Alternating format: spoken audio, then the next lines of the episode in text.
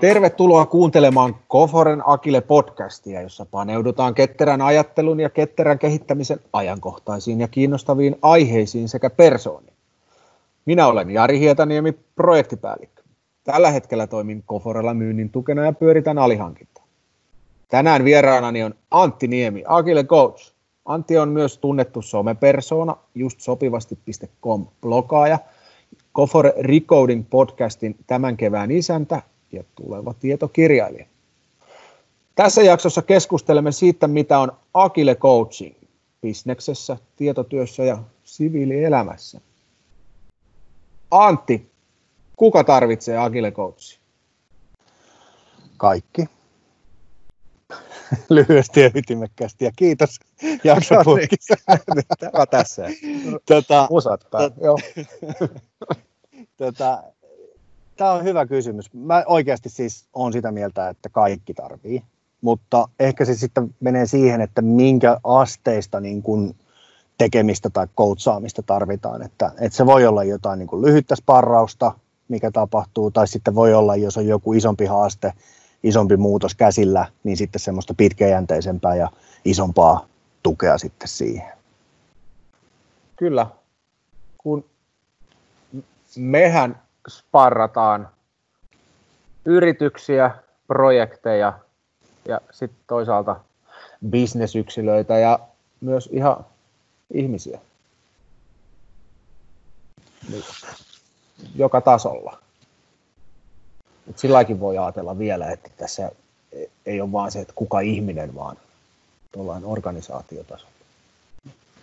Joo, ja sitten niin kuin erilaiset roolit tietysti, niin kuin, että periaatteessa jos coachausta miettii sillä tavalla, että valmennetaan ensisijaisesti ihmistä, ihmisen kykyä muutokseen, ihmisen niin kuin jonkinlaisia ominaisuuksia, mutta sitten toisaalta taas tietyissä rooleissa voi olla, että tarvii, tarvii esimerkiksi jonkinlaista tukea. On just aloittanut esimerkiksi jossain isossa roolissa esimiehenä TMS, TMS, niin silloin taas niin kuin semmoisen niin kuin uuden roolin haltuunotto ja siinä toimiminen, niin siitä ihan varmasti hyötyy, että siitä pääsee sparrailemaan, sparrailemaan fiksusti ja säännöllisesti.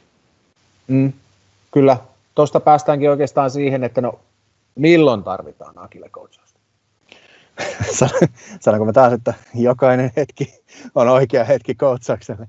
Tota, mä sanoisin näin, että, että ehkä justiin semmoinen niin kuin muutoksen kynnyksellä, että se tarve voi olla niin kuin hyvinkin selkeä, että okei, että mä elän tällaista ja tällaista vaihetta, että tässä mä kaipaisin, kaipaisin sitä sparrausta – mutta sitten toisaalta se voi olla niin kuin jonkinlainen pieni etiäinen, että hei, että, että meillä periaatteessa menee tässä ihan hyvin, mutta mulla on tämmöinen joku tuntuma, että, että jotain, jotain tästä puuttuu tai jotain tarvitaan lisää. Ja silloin se sparrailu coachin kanssa saattaa yhtäkkiä paljastaa, että hei, että itse asiassa ne etiäiset on ihan oikeita, että se voi olla niin kuin tämän tyyppinen asia, mitä pitäisi lähteä parantamaan tai muuttamaan. Ja sitten toisaalta mä joskus mietin tällaista, että, että, että vaikka kaikki olisi lähes täydellisesti, että ei ole, ei ole edes etiäisiä, niin joskus ehkä saattaisi olla ihan mielenkiintoista käydä se keskustelu siitä huolimatta vaikka jonkun coachin kanssa. Koska sitten voi olla myös, että jotain asioita jää vähän piiloon, piiloon ja saattaa niin kuin, mä en sano, että, että se niin kuin hyvä fiilis olisi ollenkaan huono, se on aivan loistava. Mutta joskus saattaa jäädä jotain sellaista piiloa, mitä niin kuin ehkä sitten niin kuin kannattaa kuitenkin lähteä tsekkaamaan, että, että, että voisiko sille voisiko sille tai pitäisikö sille tehdä jotain. Eli tylsä vastaus aina. Mm, kyllä. Joo. Mä oon lukenut paljon self, mä oon lukenut kaiken self-help-kirjallisuuden, kaiken laadukkaan self-help-kirjallisuuden. Ja siellä puhutaan paljon growth mindsetista, siitä, että pitää olla tavoitteita. Stephen Covey, Seven Habits of Highly Effective People, sen pudotti, että to live, to learn, to love, to leave a legacy et, niin kuin joka osa-alueella. Et sitten kun omat tontti on ihan täysin kunnossa, niin sitten pitäisi alkaa kelaankin, että no, kuinka mä autan muita ja yhteiskunta.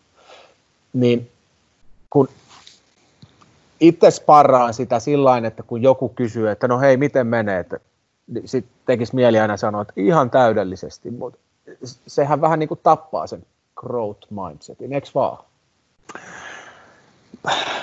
Mä en ole varma. Mä itse asiassa nyt rupesin miettimään, että niin kuin että onko se semmoinen vähän sama harha, harha millä joskus niin tykätään ruoskia itseä, että tyytyväisyys tappaa kehityksen ja niin päin pois, että et, et tarviiko se olla sillä tavalla.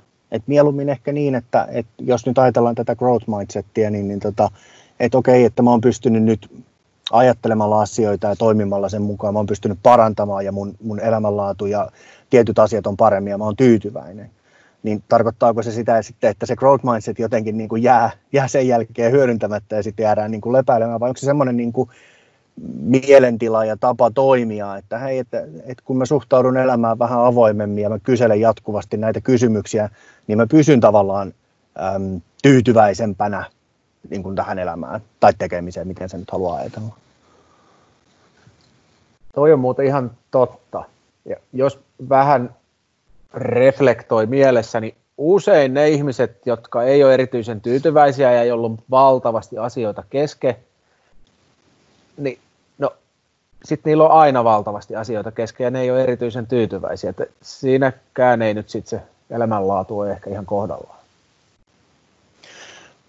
Mä jotenkin omassa elämässä ehkä huomasin jossain kohtaa, mulla on siis niin kuin myös historia, olen lukenut kaiken laadukkaan ja myös laaduttoman self-helpin joskus niin kuin, vuosikausia sitten. Ja sitten jossain kohtaa, niin kuin, en tiedä, voisiko sanoa klassisesti, että elämä iski päin kasvoja ja sitten niin kuin asiat ei ollut ehkä ihan niin hyvin ja, ja oli aika tyytymätön. Ja sitten myöhemmin ehkä niin kuin löytänyt uudestaan sellaisen, että, että tavallaan ehkä semmoinen klisee, että se on valinta, niin kyllä se jollain tapaa pitää paikkaansa. Mutta ehkä se on enemmän niin kuin valinta, että miten, miten niin kuin suhtautuu asioihin – ja sitten se, että pystyykö, pystyykö sieltä niin kuin omista voimavaroista löytämään semmoista jonkinlaista niin kuin energiaa siihen muutokseen tai parantamiseen. Ja sitten niin kuin, mikä itselle oli ehkä aika iso, iso oivallus oli tavallaan se, että niitä to, tiettyjä juttuja kannattaa vaan poissulkea. Että jos niin kuin joku asia ärsyttää, joka ei ole sulle välttämätön, niin ei kyllä hirveästi kannata käyttää aikaa siihen. Et, et se voi olla niin kuin iltapäivälehtien jutut tai tällaiset blogit, mitkä ärsyttää, niin ei ehkä kannata tavallaan niin kuin ehdoin tahdoin mennä, mennä tavallaan niin kuin ärsyntymään sinne, vaan miettiä, että voiko sen niin kuin seuraavan tunnin, minkä normaalisti puhisis, että kuinka, kuinka taas annetaan vääriä ohjeita, niin voisiko sen käyttää johonkin muuhun. Toi on muuten ihan totta. Joo. Et sitten kun kiireisen päivän päälle on se hetki aikaa, että no niin, nyt rentoudun ja etsin lisäarvoa elämääni. Ja sitten avaa jonkun keltaisen lehden ja alkaa provosoitumaan. Niin siinähän on tapa, josta voi olla montaa mieltä. Ja sitten mulle tuli mieleen tavallaan niin kuin suora kytkös, niin kuin, mä en tiedä nyt, jos mä hyppään takaisin sinne niin kuin liike-elämään ja toimintaan ja tiimien, tiimien tekemiseen, niin mä en tiedä, luetaanko siellä ryhmässä ärsyttäviä blogeja, mutta joka tapauksessa sitä aikaa kyllä saa niin kuin hukattua sielläkin niin kuin tavallaan turhiin, turhiin toimintoihin, että, että kiukutellaan jostain työkaluista tai, tai muusta vastaavasta, joka ei sovi. Sen sijaan, että mietittäisiin nopsaa, että okei, että saako tätä korjattua, saako tätä korjattua heti vai hetken päästä, ja sitten koitetaan niin aina keskittyä siihen, mikä tuottaa jotain. Jos se on sen tiimihyvinvointi, kannattaa ehdottomasti käyttää vähän aikaa siihen. Sitten kun se on se niin kuin lopputulema tai impakti, mitä sieltä halutaan, niin aina, niin kuin, aina koittaa fokusoida siihen, että mikä se on se toiminta, joka vie, vie lähemmäs tätä asiaa. Mm, kyllä. Tuossa oikeastaan, oikeastaan päästäänkin siihen viimeiseen pihviin, että miten, miten sitä coachausta tehdään tuo, toi on nyt sitä asioiden ja ajan hallintaa. Tässä on, jotenkin törmään, törmään tavallaan, niin kuin, no varmaan niitä tapoja tietysti on niin kuin useampiakin, mutta että, että ehkä semmoiseen perinteiseen niin kuin implementointiajatteluun tai jalkauttamiseen ja siinä on niin kuin, mä ymmärrän tavallaan sen tarpeen ja jonkinlaisen halun siinä, varsinkin niin kuin ehkä isommissa, isommilla toimijoilla, että hei nyt nostetaan tällainen menetelmä tai me halutaan tämä menetelmä nyt tonne ja sitten lähdetään kouluttamaan ja, ja jalkauttamaan sitä. Mutta, mutta sitten välillä tavallaan pitäisi muistaa, että ne on kuitenkin taas ne ihmiset, jotka tekee sen, sen työn ja ne tavallaan niin kuin lähtee tekemään sitä uudella tapaa niin joskus ehkä pitäisi niin kuin pysähtyä hetkeksi ja lähteä puhumaan niiden ihmisten kanssa siitä, että no mitäs tässä niin kuin nykyisessä työssä, että mikä siinä toimii, mikä siinä ei toimi, ja sitten lähteä tavallaan valmentamaan sitä ihmistä siihen muutokseen, että mitäs kaikkea niin kuin, ajattelutapoja voidaan muuttaa tässä, mikä voisi auttaa, minkälaisia rutiineja, työtapoja voidaan muuttaa, ja sitten voidaan katsomaan, että onko jotain työkaluja ehkä, jotka lähtisivät parantamaan, parantamaan sitä toimintaa. Et periaatteessa jakaa sitä vaikka niin kuin ajatteluun, ajatteluun tekemiseen ja työkaluihin, ja sitten lähtee katsomaan, että miten, miten sitä pystyisi niin kuin parantamaan siellä. Mutta nämä oli nyt niin kuin kaksi vähän, vähän tämmöistä niin kuin vastakkaista, ja näitä varmasti löytyy siis monenlaista, monenlaista tapaa. Mm, kyllä. Nyt häkelty juontaja. Tuossa oli, niin on, niin on, joo. Toihan on aika sellainen perustavaa laatua oleva kysymys, että no, mitkä ovat avaintehtäviä ja mitkä ovat pääasiallisia tavoitteita niin noissa avaintehtävissä, jos nyt ajatellaan vaikka työelämää. Ja sit, siitä päästään siihen, että no mittaroipas nyt viikko vaikka sitten työtäsi ja kerro, että käytitkö aikasi täydellisesti näihin avaintehtäviin ja niihin avaintavoitteisiin. Jo, jos nyt alkujaankaan ne avaintehtävät ja tavoitteet on niitä, joiden, joihin, joihin uskoo. Niin, ja, ja on ihan jatkava, joo. Niin, joo, kun tuossa tulee jo sellainen happotestaus, että no, teenkö mä ollenkaan työssäni sitä, mitä mä sanon tekeväni. Toi on mun mielestä sellainen yksi ketteryyden elementti. Että te, käytetään se aika niihin itselle merkityksellisiin asioihin, ja tässä se itse olisi nyt se työminä. Ja tuossa on tietysti vielä semmoinen, mikä, niin kuin, mikä olisi hienoa, josta niin kuin, tavallaan absoluuttisesti pystyisi mittaroimaan, että okei, että niin kuin toteutetaan tismalleen sitä, sitä tehtävää nyt, mikä sitten koetaan. Mutta sitten voisi vielä sen jälkeen katsoa, että onko se impakti oikeasti se, mitä me odotettiin siltä. Että onko tehtävä, onko tehtävä kirjoittaa uutisia ja sitten kirjoittaa uutisia ihan hiessä yhden viikon ja kaksi viikkoa ja kuukauden. Vai onko se, oliko se tavoite siellä jollain tavalla niin kuin ehkä, ehkä niin kuin selittää maailmaa paremmin miten ihmiset ymmärtää vaikka koronaviruksia ja miten ihmiset ymmärtää sitä, miten Business Finland toimii ja miten ihmiset ymmärtää. Että se, ne ei ole niin kuin välttämättä samankaltaisia asioita. Toinen tuottaa jotain tiukasti ja se niin kuin tavoite on siellä kirjoittaa jotain ja toinen on sillä, niin kuin, että miten me tehdään tästä asiasta ymmärrettävä, jotta kaikki kansalaiset, suomalaiset, ketkä ikinä ymmärretään sitä, että miten tämä toimii. Ja toi vaatii myös sellaista niin kuin, vähän sen asian pyörittelyä, koska ne voi olla hyvin lähellä toisiaan mutta silti, se niin kuin, silti siellä on, on eroavaisuuksia. Tosi hyvä pointti. Ja sitten tuo sidosryhmien tiedostaminen. Et jos olen uutisten kirjoittaja, niin no, mulle on tärkeää nyt luoda se uutinen, koska joku vaatii mulle tiettyyn deadlineen mennessä sen uutisen, mutta sitten siellä on myös varmaan se yleisö, joka on se yksi sidosryhmä ja ehkä se uutisten kohde, niin samalla ajatellaan, että no minkälaista lisäarvoa niille tuottaa jotenkin näkisi se maailman suurempana kuin nyt vaan ihan oma napa. Just näin. Ja tavallaan niin kuin mikä, mikä niin kuin ketterässä ajattelussa tietysti niin kuin tämmöinen hyvin nopea, nopea feedback loopi, että kun me ollaan tekemässä jotain, niin koitetaan validoida sitä mahdollisimman nopeasti, että onko tämä se, mitä oikeasti halutaan. Et mä nyt mietin, että osaanko mä kertoa nopean silloin takaisin sinne uutisiin, mutta että, että tuotetaanko jotain sellaista kamaa, joka ei oikeasti niin kuin avaudu kellekään tai kukaan ei ole kiinnostunut siitä, vai pystytäänkö me tuottamaan jotain sellaista, joka on selkeästi niin kuin haluttavaa ja, ja niin kuin ymmärrettävää ja sellaista, mitä, mitä kaivataan lisää. Mutta että, niin kuin, et, et siellä tietysti avainasemassa on se, että opitaan jotenkin siitä tekemisestä, että et jos meillä ei ole sitä niin kuin suurta, suurta viisasten kiveä, millä me voidaan ennustaa, että näin se tulee menemään, niin sitten pitää tehdä niitä nopeita palasia, nopeita kokeiluja, että onko nämä niitä, jotka tuottaa sitä haluttua, haluttua lopputulosta. Mm, kyllä. Joo, tuosta päästään oikeastaan sitten yksi työkalu, minkä mä haluan vielä mainita, on ne retrospektiivit, että säännöllisesti katsoo taaksepäin, että minkälaisen peräaallon viime viikon aikana aiheutin ja sitten pohtii, että mitä hyvää, mitä huonoa, mitä lisää, mitä vähemmän.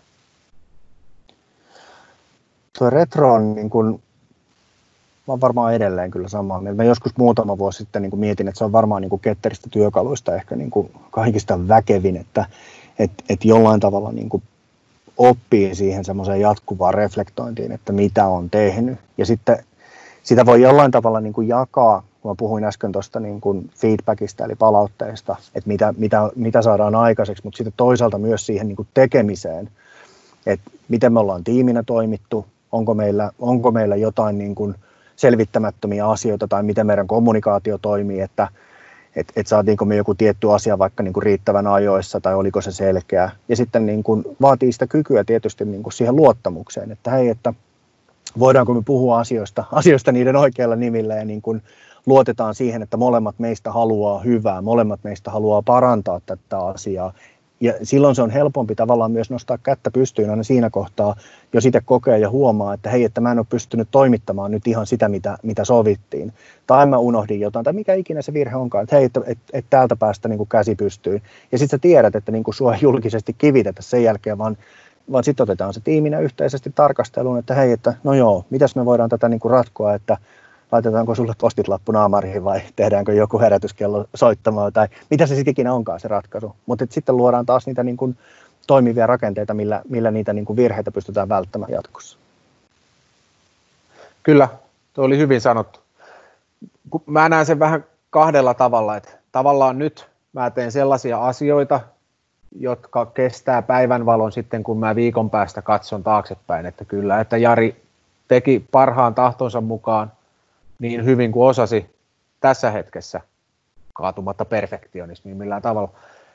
Ja sitten jos mä viikon päästä katson, että no se kokeilu ei nyt ihan täysin onnistunut, niin mä silti tavallaan luotan, että no se mun viikon takainen minä, niin kyllä ihan parhaansa yritti ja nyt tästä sitten opitaan.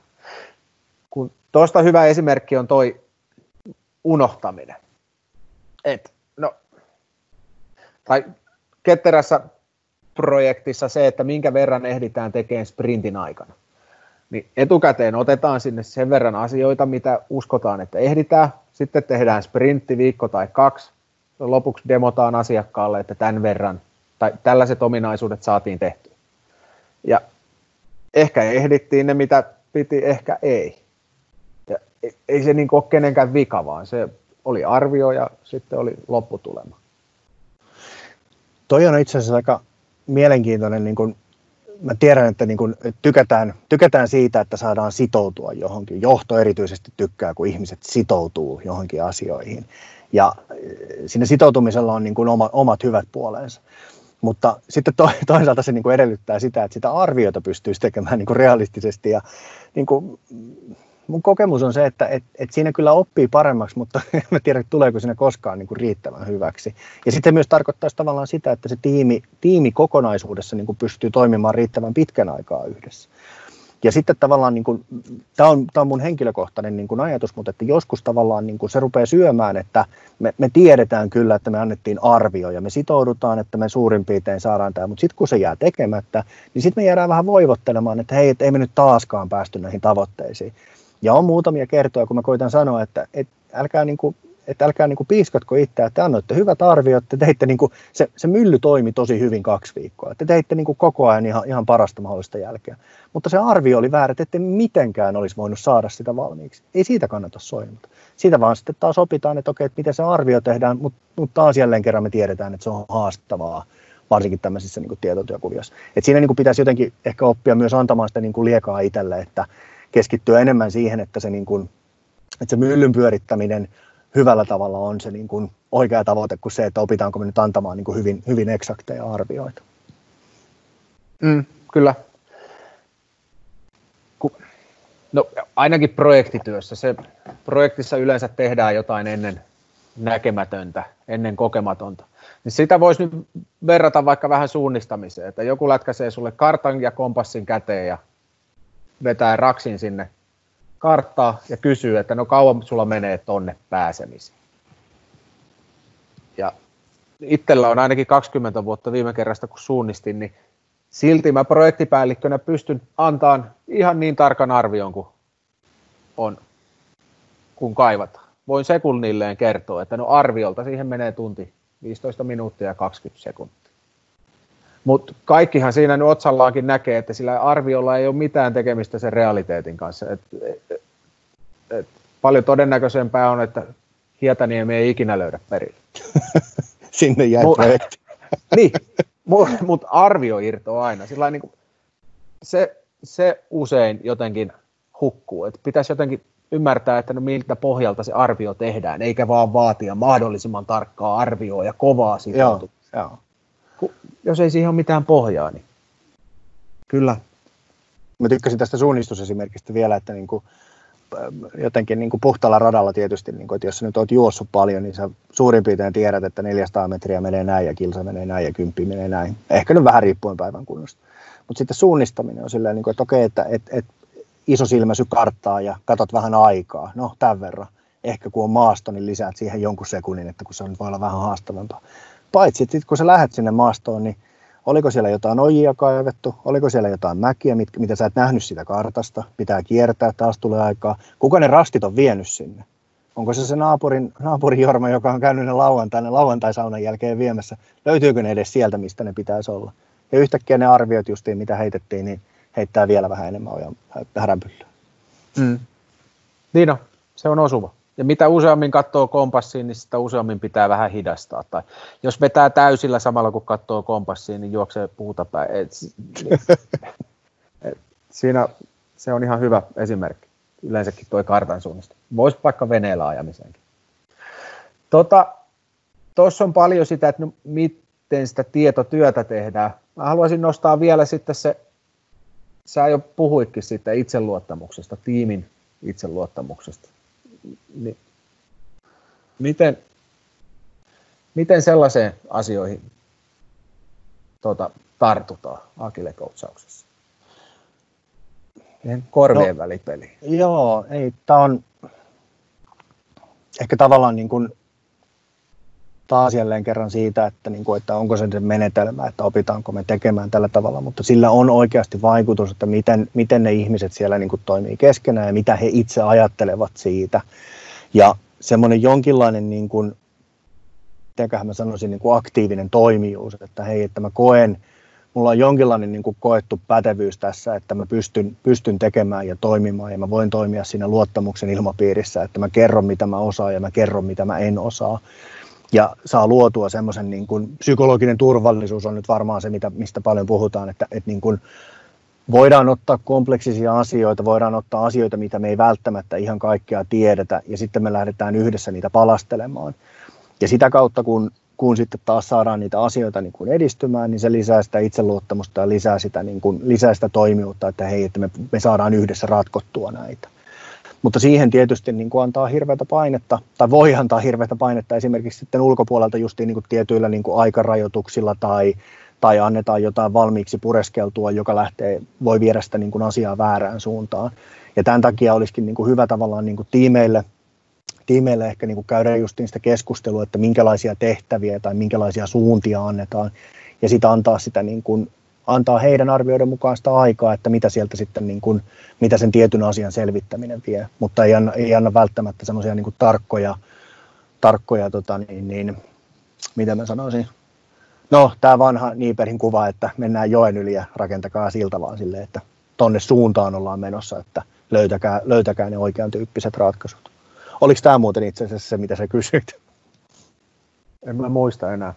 Tuossa tuli hyviä pointteja, jos nyt jakaa sitä, että miten Akille-koutsausta tehdään.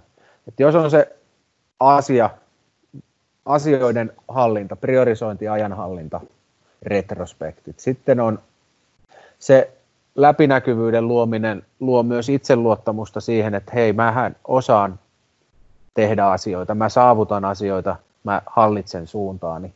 Ja nyt sä sitten kolmantena oikeastaan mainitsit sen psykologisen turvallisuuden, sellaisen niin kuin yhteistyökyvyn, että puhalletaan yhteen hiileen, että se ei ole vaan minä, vaan se on me. Siinä tulee sitä win-win ajattelua ja sellaista sidosryhmäajattelua kenelle kaikille minä, me tuotamme tässä lisäarvoa.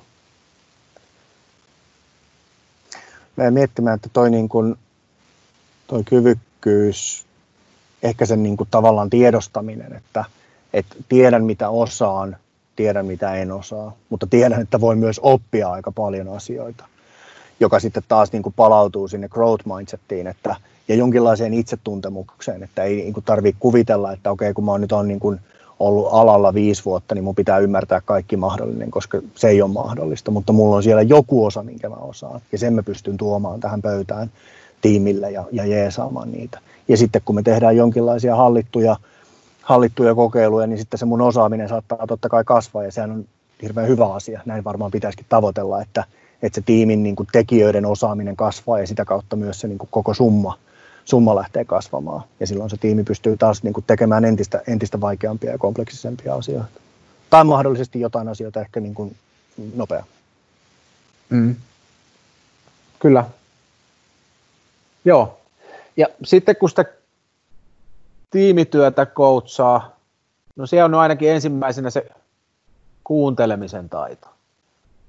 Mulle ainakin pitää välillä oikein purra hammasta, että tajuaa olla pitkiä aikoja hiljaa, koska osalla ihmisistä menee aika pitkäänkin ennen kuin ne niin kuin saa sen asiansa sanottua. Niin itseäni reflektoin tässä. Se kuunteleminen on ainakin sellaista, mitä pitää aina itseään sparrata. Turpa kiiari. Vai mitä Antti? Hyvä, että annoit puheenvuoron. Mä menisin keskeyttää monta kertaa. Mietin sujuvia vastineita täällä. Tätä, mä, muistan, mä muistan nyt montako, montako eri tasoa joskus on niin kuin määritelty sille kuuntelemiselle, mutta varmaan se kaikista yksinkertaisin on se, että, että, niin kuin, että mä kuuntelen, tai sä puhut ja mä mietin jo, mitä mä, mitä mä vastaan sulle, ja aika paljon jää kuulematta. Ja sitten siitä seuraava on se, että mä suurin piirtein ymmärrän, mitä sä sanoit, ja vielä mennään vähän syvemmälle, että se lakkaa jo olemasta jonkinlainen oppimiskokemus, että muuttuu lähinnä, lähinnä jo melkein uskonnoksi. Mutta pointti tavallaan on niin kuin eka, millä voi harjoitella sitä on just se, että niin kuin, et, et ei mieti sitä omaa vastinettaan, vaan silleen, että okei, että mitähän tämä kaveri, niin että, että mä kuuntelen oikeasti, että mitä se yrittää sanoa. Ja sitten voi olla, että sen asian lisäksi rupeaa välittymään jotain niin kuin tunnetta ja jotain niin kuin huolta, mikä tulee sitten sieltä rivien välistä, että se puhuu aina jatkuvasti tästä testaamisesta, mutta nyt me itse asiassa rupean ymmärtämään, että siellä saattaa olla jotain muutakin, ja sen jälkeen sitä keskustelua taas pystyy viemään sitten niin kuin oikeaan suuntaan, että päästään niihin niin kuin oikeisiin asioihin kiinni. Sitten mulla tuli mieleen, mieleen itse asiassa tuosta, että, että tämmöinen niin Scarf-esimerkki, millä niin kuin koitetaan käydä sitä niin kuin keskustelua jotenkin vähän riisutummin, että, että ymmärretään tavallaan, että miten, miten kommunikoidaan, niin siinä on niin kuin mainio työkalu myös siihen. Ja siitä varmaan niin kuin jonkin, jonkinlaisena nyrkkisääntönä se, että jos sulla on valtaa joko niin kuin, niin kuin annettua tai, tai muuta, niin tavallaan niin kuin, että koita riisua se kaikki pois siitä – ja, ja niin kuin viestiä mahdollisimman reilusti, että pomon ei ole reilua laittaa perjantaina viestiä, että hei, että jutellaan maanantaina piste, piste, piste, ja sitten mm. ei sen jälkeen mitään. Vaan silleen, että hei, että onko sulla aikaa ensi viikolla jonain, jonain hetkenä, nämä ovat asiat, joista haluaisin keskustella. Ja sitten jos ne on jotain niin kuin vakavempia kriittisiä asioita, niin sit sitä viestiä ensinnäkään ei pidä perjantaina laittaa, vaan silloin se laitetaan niin, että se päästään niin kuin tavallaan saman tien käsiksi. Jos on jotain mukavaa, niin silloin mikä se mukavampi sitten mehustella siellä viikonloppuna, että pomo haluaa puhua palkankorotuksesta tai jostain muusta vastaavasta. Kyllä. Oikeastaan yksi työkalu, minkä mä vielä haluan heittää, on jonkinlainen rakenteinen konfliktin ratkaisumalli. Sä hyvin sanoitkin, että kun aidosti kuuntelee toista, niin yleensä sieltä sitten saa kiinni siitä, että mikä se toisen aito tarve, asia on. Ja sitten siellä toisessa ääripäässä, että kun ei tule kuulluksi, niin sitten menee hermot. Siitä, siitä kaikki sodatkin alkaa, jos nyt ihan ampuu ääripäähän. Et porukka ei kuuntele toisiaan, ei, ei välitä toisistaan, ei, ei pyri millään tavalla vuorovaikuttaa. Tavallaan se aito kuunteleminen on aika hyvä konfliktinratkaisumalli. Et mikä on se asia, mistä tässä nyt keskusteltaisiin ja minkälaisia tunteita se herättää. Sillä jaolla jo pääsee aika pitkälle. Onko toi semmoinen, mikä eniten tai jotenkin helpommin ehkä onnistuu, jos sulla on siinä olemassa joku, mä käytän nyt sanaa sovittelija, mutta joku ulkopuolinen, joka ei ole kiinni siinä konfliktissa? Se ainakin auttaa tuomaan sitä näkökulmaa. Yleensäkin niin kuin, kun kaikki nyt tietää, sitten kun on riidan keskellä, niin eihän siinä nyt pysty mitään ajattelemaan, kun niin ketuttaa. Sitten kun siihen tulee joku ulkopuolinen, niin se on jo vähän kohteliasta niin kuin vastata sille ulkopuoliselle, joka ei ole se vihan kohde, niin vastata sille kohteliaasti. Jolloin sitten yhtäkkiä leikataankin ne tunteet pois ja päästään puhumaan siitä asiasta, siitä, että no mikä se asia on, mistä mulla on se tarve. Et, et, ku, si, siihenhän yleensä pitää vastata. Jos se on vaan se, että mua harmittaa, kun en tule kuulluksi, niin silloinkin se on se asia. Ja se harmitus nousee siitä. Harvemmin siitä, että hokee vaan, että mua harmittaa. Se ei niin kuin johda mihinkään. Sillä mä niin olen nähnyt, että nuo konfliktinratkaisumallit aina jotenkin lähtee liikkeelle. Tuossahan on niin kuin, jos mä mietin, mietin ketterää vaikka niin kuin Scrumia, niin siinä esimerkiksi niin kuin Scrum Master, ja miksei tietysti niin kuin vaikka laajemmassa mittakaavassa Agile Coach, joka niin kuin, valmentaa siihen muutokseen, niin pystyisi periaatteessa olemaan esimerkiksi tämmöinen niin kuin ulkopuolinen, ulkopuolinen niin kuin sovittelija. Ja toikin on, niin kuin ensin mietin, että okei, että aika, aika kovaksi saa mennä, mutta sitten toisaalta mietin, että kyllähän näitä tilanteita niin kuin tulee, ja se on aika luonnollista. Eletään, eletään niin kuin nyky, nykyhektisessä hektisessä vaiheessa, ja sitten lähdetään tekemään jotain muutosta ja sitten meillä on kaiken näköistä niin kuin omaa tonttia ja vastuuta ja omistusta, missä me ollaan. Ja sitten kun pitäisi ruveta tekemään yksin, niin ensimmäisenä ruvetaan miettimään, että nyt laitetaan kyllä selvästi nämä vastuut versus, että ruvettaisiin miettimään, että hei, mitäs me tehdään tämä yhdessä. Ja se on tosi luonnollinen niin kuin ajattelumalli siellä. Et nyt mun pitää vaan selvittää tämä oma tontti, että mä tiedän, että mä en tee virheitä. Versus silleen, niin kuin, että mikä se kokonaisjuttu on, mitä me tehdään, mitä mä voisin tuoda tähän pöytään. Mutta sitten kun on taas kiire ja paine ja asuntolainen ja ties mitä, niin yksi, yksi kaksi saattaakin kääntyä se asetelma justiin siihen, että no, mikä on mun juttu ja mikä on muiden juttu. Ja silloin justiin niin kuin onkin hyvä, että siinä on, on tavallaan tämä niin kuin ulkopuolinen, esimerkiksi nyt tässä tapauksessa niin kuin coachi, joka sitten niin kuin avaa sitä, että hei, että mikä se meidän suunta, että mihin me oltiinkaan menossa tässä ja mitäs kaikkea tässä voi tehdä. Ja sitten jos se lähtee purkaantumaan, tai niin kuin siis eskaloituu tuommoiseksi, niin sitten näitä sovittelutaitoja sitten niin kuin hyödyksi käyttää ja lähteä purkamaan sitä. Kyllä, korkki siihen. Hei, tärkeintä on varmaan, ettei pidä tuota agile coachausta rakettitieteenä, vaan rohkeasti vaan lähtee pyytämään apua ja kokeilee. Et silloin on mahdollista sujuvoittaa ja kehittää organisaatiotiimiä tai itseä tietotyöläisenä tai ihmisenä. Eks vaan? Olen erityisen samaa mieltä ja pidän tästä, niin kuin, että ei ole rakettitiedettä, paitsi silloin, kun tehdään rakettitieteen kanssa asioita. Mutta siis sanotaan, että, että on myös törmännyt tuohon, että, että mua kiinnostaa tämä ketterä, mua kiinnostaa tämä akile, mikä tämä on, mitä mun pitää ymmärtää.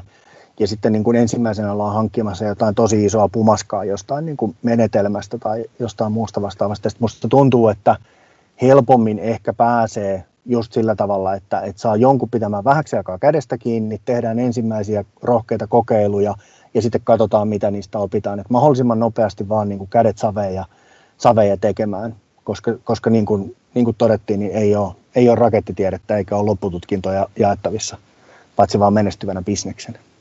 Kyllä, hiat ylös ja töihin. Kiitti Antti. Kiitoksia.